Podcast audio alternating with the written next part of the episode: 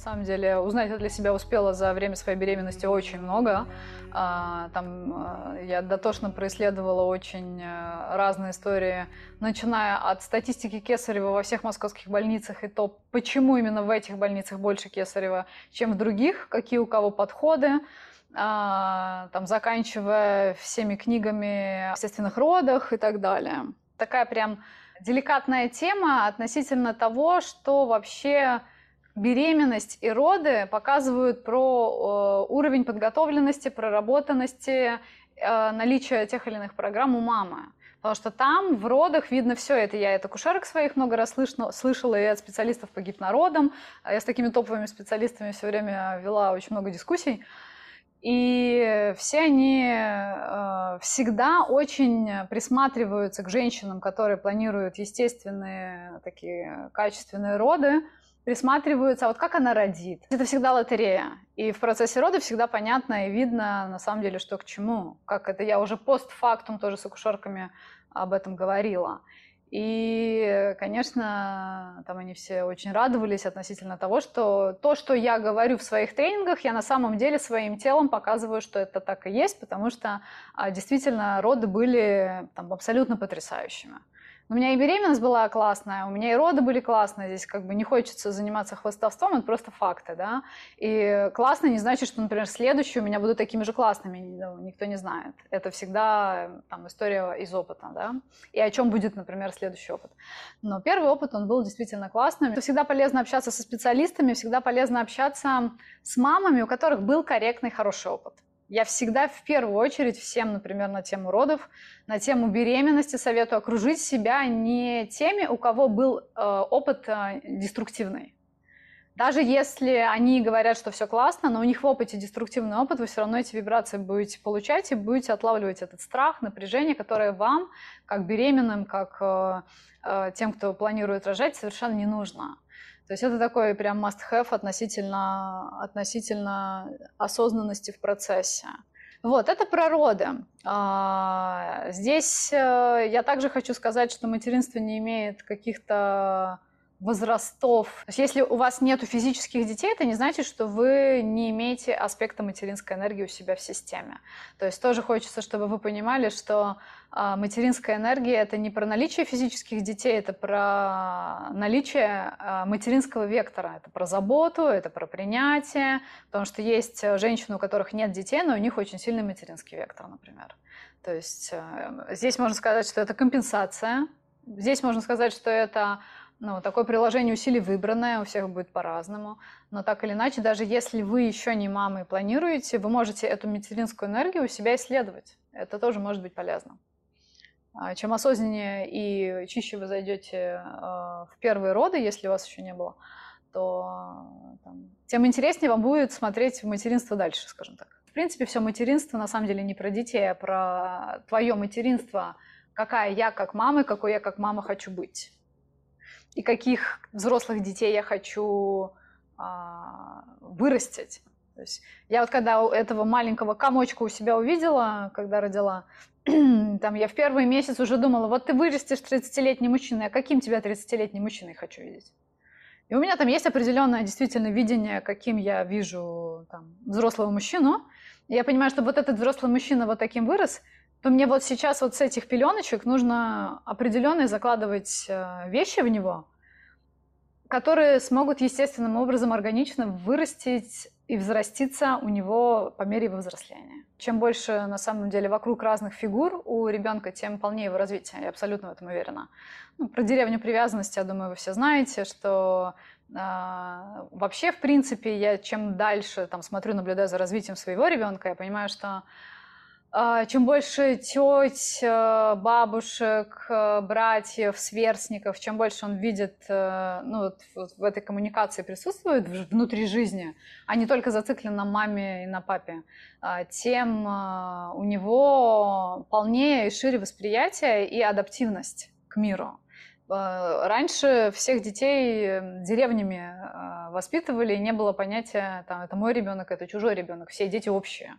И вот эта концепция, она мне очень близка. В какой-то степени держать границы полезно. Это не значит, что там, если у вас э, очень разнятся там, взгляды на, э, на воспитание своих детей с родственниками, это не значит, что нужно там, все время стараться прорасти в принятие. Если вам некомфортно, конечно, не надо. И более того, всех родственников, которые не общаются с ними, но они в поле энергетическом и в родовой системе, в клетках ваших детей присутствуют, они тоже оттуда никуда не денутся. Все эти родственники будут фонить разными голосами все равно. На то, как ты реагируешь на, на ребенка, на то, как ты проживаешь его там э, состояние, насколько ты умеешь не перенимать на себя или не навешивать свое на ребенка. Вот поэтому можно увидеть степень зрелости мамы. В принципе, душа ребенка загружается в тело мамы на 120 день после зачатия. Это э, таких из маленьких э, нюансов, которые надо знать после 120 дня мама, по сути, только начинается с энергополем более тонко э, знакомиться ребенка. То есть она, в принципе, до этого особо там... Ну, то есть это просто клет, клет, клеточное деление, которое внутри нее происходит, как э, органическое нарастание там, внутренних тканей, я вот так скажу. То есть это пока еще не человек. Пока душа не спустилась, э, это ну, пока нельзя назвать так напрямую ребенком. То есть это ну, эмбрион, да.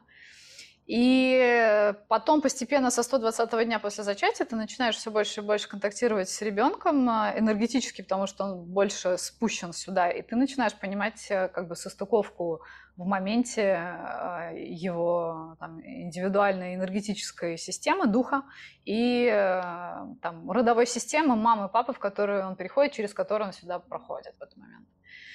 А, очень важно, чтобы у ребенка имя энергетически а, стыковалось его духом, чтобы имя как бы активировало дух все время. Потому что когда ты произносишь имя, у этого есть определенная активация кодировки, которая запускает энергетический процесс. Вот.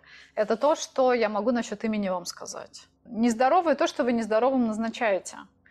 А, если вы понимаете, что вы из э, непонятных для вас мотивов э, пытаетесь удержать ребенка поближе к себе, якобы это даст какую-то энергетическую защиту, попытки уберечь от родственников, например. Детский сад сюда же. Если вы чувствуете, что ребенку нужна коммуникация, в один момент ему нужно будет взаимодействовать со сверстниками. Иначе ему будет просто очень тяжело в школе, если вы резко, там, например, не водили его никуда и в школу отправили, он просто охереет. А, то есть какое-то взаимодействие, а, какое-то там какой-то контакт с, со сверстниками, я искренне считаю, что нужен, даже если он, на ваш взгляд, может быть деструктивным. Потому что ребенок должен знать, какой мир в разных своих а, там, процессах, ну, трушно, правдиво. Вот он такой, по правде он вот такой. Но это не значит, что он только такой, он еще и вот такой, а еще и вот такой. Ты сам выбираешь, где тебе. Здесь тоже все очень под контекст. Поэтому, если вы хотите ребенка отвести в сад, и вы понимаете, что у вас, например, очень э, тонко чувствующий ребенок, которому там с орущими детьми, которые ходят там и э, э, бьют молотками, будет некомфортно, то найдите такой сад, где будут э, максимально интеллигентно, воспитанно, э, расслабленные дети. Без ожидания, что они будут такими всегда там. Но просто выберите лучшее из того, что подходит лично вашему ребенку, если вы хотите в сад его отправить, да, и понимаете, что нужно. Тут просто нужно изучать, нужно погружать свое внимание в это, не выбирать э, вот просто первое попавшееся. Мы не знаем, какой будет исход, и ожидать что-то бесполезно. Подойдет ли ребенку сидение дома? Или подойдет ребенку ходить в сад? Мы не знаем, но мы можем пронаблюдать. Для этого надо всего лишь направить туда внимание. Качественное внимание, не просто так. Здесь сказали, что это самый лучший садик, и я его туда отдала. Кто сказал, почему, по каким параметрам. Сходите в этот садик, прочувствуйте его, а, посмотрите на детей, поговорите с воспитателями, изучите все в округе еще садики, какие есть, которые называют не очень для вас корректными. А, сводите туда ребенка, посмотрите, как он себя ведет в этом садике, в этом, в этом, как он вообще контактирует. Спросите у него, в конце концов, нравится ли ему садик, а, что было бы очень честно. Хочешь вот так, окей. Ну, вот так, ну окей. И важно, чтобы у мамы была своя жизнь. Если у мамы нет своих интересов, вы всегда будете включаться в то, что ну, вот, на повестке дня самое важное – А, там, я себя тоже все время одергивала, потому что я понимала, ну не пришла я сюда, в это пространство, а, быть просто мамой. Это, это большая важная часть реализации, это большая важная часть э, там, миссии, если хотите, проводить сюда определенных детей через себя, я понимаю. Но это не первичная задача, я не могу и не имею права а, быть просто мамой. То есть я это для себя лично понимаю. Это не значит, что у вас так же, но как минимум то, что вы у себя должны быть на первом месте 100%. Детоцентрирование еще ни одного ребенка не сделало счастливым. Это могу сказать 100 из 100. То есть, если весь мир крутится вокруг ребенка, в один момент э, вы начнете очень сильно злиться на этого ребенка за это. Даже если будете это блокировать, не осознавать и так далее. То есть нет такого, что надо водить или не надо. Здесь этого нету. Здесь важно смотреть в мотивы свои, в свои состояния, в свои реакции, как на себя, так и на мир. И работать со своими чувствами на эту тему. Про синдром дефицита внимания дайте чуть-чуть расскажу, потому что сейчас вот не понимаю, что с ребенком, поставим им СДВГ. Вот просто все подряд ставят этот диагноз, и в большинстве случаев это совершенно не так. А что если у ребенка просто энергии много? А что если у ребенка частота вибрационная сильно выше частоты вибрационной взрослых и даже его родителей? А что если с ним все так, а не так с родителями? Или не так с взрослыми, которые ставят диагноз? Начните задаваться вопросами. Сейчас совершенно новые дети. Мы об этом тоже начнем говорить. Я буду вам выгружать потоково информацию относительно того, что нужно сейчас новым детям, а им нужно совсем не то, что было нужно нам. Даже нам. То есть нам нужно было как-то выжить, адаптироваться и подготовиться к новому переходному времени. Нашим детям у них уже все это есть, у них все в прошивке. Им наше старье, которое мы притащили, вот просто даром не нужно. Это хлам. Потому что им нужно адаптироваться к тому, как они через 10-20 лет будут жить в новом мире, который мы даже еще не знаем. И вот это задача со звездочкой. Соответственно, запросы и дети, в принципе, энергетические, и прошивка телесная у них уже другая изначальная. Соответственно, история с синдромом дефицита внимания, здесь будет полезно тоже в том числе окружать как можно большим количеством разных людей, чтобы просто ребенок эту энергию выгружал. Потому что это история про то, что энергии много. В принципе, для детей совершенно не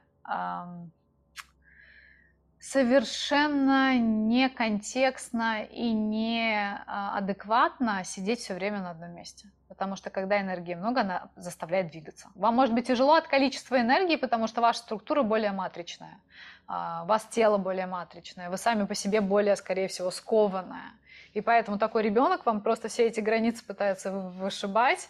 Если вы не даете себе возможности адаптироваться и становиться чуть более а, там, гибкой в этой теме, то вам будет просто тяжело, и вы будете пытаться вылечить ребенка, конечно же. У нас много, кстати, историй про изменившихся детей, особенно подростков и взрослых, ну, то есть там подростки до 18, и у нас много детей 18, 19, 20, 21, 22 лет, детей наших клиентов, которые становятся тоже клиентами. Хорошая мама действительно очень зыбкая концепция, очень э, под вопросом. 10 минут качественного контакта будет сильно по весу запоминаться больше ребенком э, часов вашего препровождения, сидя в телефоне в работе и в раздражении на то, что вы не даете себе space. Мама, в принципе, не может дать ребенку ничего хорошего, если она не в ресурсе. Это то, что можно, нужно понять. Там передается программинг, передается автоматизм, но не передается энергия. Потому что, чтобы энергия передавалась, у мамы должна быть энергия. А энергия, в свою очередь, берется от того, чем маме интересно заниматься, что ей нравится. Это может быть реализация как социальная, так и любая другая, потому что мам-то разная. И поверьте мне, ребенок понимает, какая мама ему там нужна. То есть э, очень вот все нелинейно. Здесь это все очень сильно зависит от состояния мамы, папы и так далее. Мама первична, папа вторично, все остальное третично. Потому что мама первый гуру. И если мама как гуру не очень гуру для самой себя, для своей жизни, ребенок это чекает. Нужна действительно высокая степень осознанности в том, чтобы, замечая за собой какие-то тревожные нотки, их очень быстро идти разруливать. Это поле не паханое, вам сразу скажу, потому что, ну вот, как и любая другая тема, как, в какую тему бы я ни занырнула, это всегда вот просто вот не имеющая дна история. А так как мы материнство еще не брали, я думаю, что в ближайшее время мы очень много чего интересного вам на эту тему выгрузим. У вас степень осознанности за ближайший год, думаю, сильно на эту тему поднимется. Я на это очень рассчитываю, во всяком случае. Так что заходите обязательно в материнский клуб э, сами. Материнский клуб очень хорошо коннектится с телесным и метафизическим. Потому что у вас очень много будет телесных реакций, которыми надо заниматься. И будет очень много метафизических э, историй, где нужно будет слышать тонко, что с вами происходит, что происходит с ребенком, чтобы из поля в поле работать. Мне эта тема сейчас очень интересна.